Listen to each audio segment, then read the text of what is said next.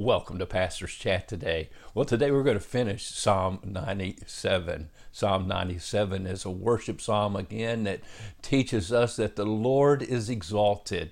He is supreme. He is sovereign over all the earth. That's how it starts out. The Lord reigns. Let the earth rejoice. Let the multitude of isles be glad. It's like it's calling the whole earth, all creation, to come and worship our exalted, supreme, sovereign Lord over all the earth. He is exalted over his enemies in verses 3 through 6. He's exalted over the idols, the false gods of the pagans, of the heathen of the earth. He is exalted over the humanists and over the people who worship the creature rather than the creator. He is exalted over the false gods of our lives if we would only see who he really is and worship the Lord Jesus Christ. He loves us and so we love him.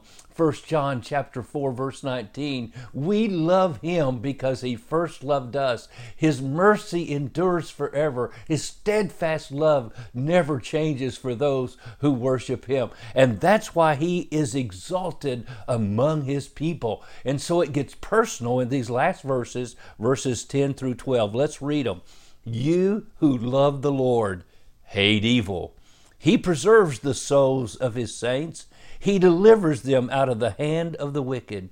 Light is sown for the righteous, and gladness for the upright in heart. Rejoice in the Lord, you righteous, and give thanks at the remembrance of his holy name. Oh, my friend, you love the Lord. You who love the Lord hate evil. If we truly love the Lord, we are told in 1 Peter, Be ye holy, for he is holy. A holy God hates evil. A holy people hate what is evil. Light is sown for the righteous. That it means that just like the seed is sown in the gospels we're told about the word of God, the seed of God's word that is sown and it produces fruit.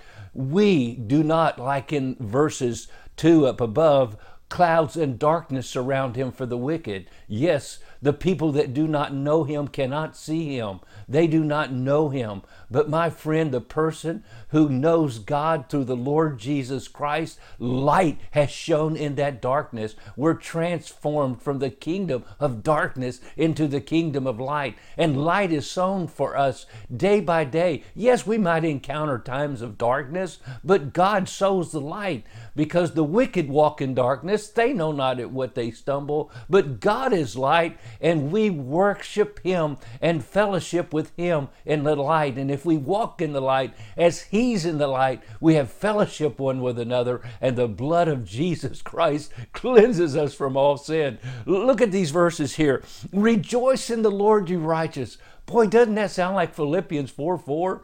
The Apostle Paul must have read this many times, and he, as he writes to the Philippians, why he's in jail, he says, Rejoice in the Lord always and again I say rejoice. In this passage, God's people are called saints, or that word is holy ones in some translations. They're called the righteous, they're called the upright in heart. Why? Because God has transformed us into the kingdom of His light. He has put into us His righteousness, robed us in His righteousness, and we walk in His light. We walk in His love. We hate evil. We do that which is right. Oh, I love this passage. And then He finishes and give thanks at the remembrance of his holy name. Give thanks at the remembrance of his holy name. And that's what we do every day simply because he loves us. He gave his life for us. We have now his protection. He protects us. He gives us light. He gives us deliverance. You read these verses. He gives us himself to go with us. The Lord is my shepherd, I shall not want. And so today, worship Him, exalt Him in your own heart, in your own life. Live for Him today. And I'm telling you, my friend, you will be the light in this dark world. Jesus said, You are the light of the world now. Why? Because it's His light that shines in us and through us to a dark, dark world. Well, God bless you, and you have a wonderful, wonderful day.